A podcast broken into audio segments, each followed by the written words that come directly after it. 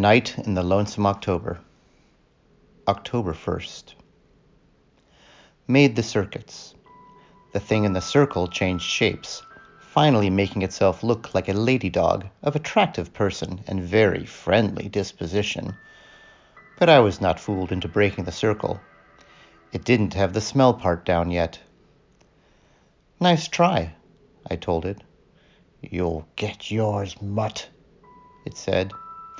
I walked past the various mirrors. The things locked in them gibbered and writhed. I showed them my teeth, and they writhed away. The thing in the steamer trunk pounded on the sides and hissed and sputtered when it became aware of my sniffing about. I snarled. It hissed again. I growled. It shut up.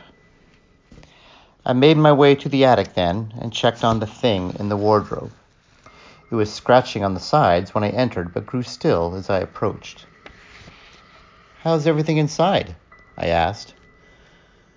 Be a lot better if someone could be persuaded to turn the key with his paws. Better for you, maybe.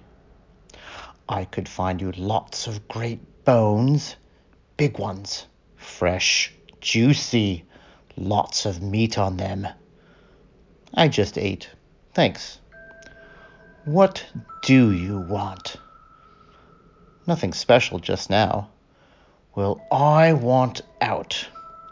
Figure what it's worth to you, and let's talk. You'll get your chance, by and by.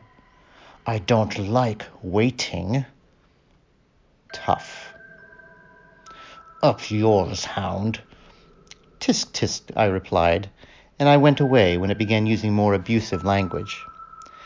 I went back downstairs, then passed through the library, smelling its musty volumes and incense, spices, herbs, and other interesting matters on my way to the parlor, whence I stared out the window at the day. Watching, of course. That is my job.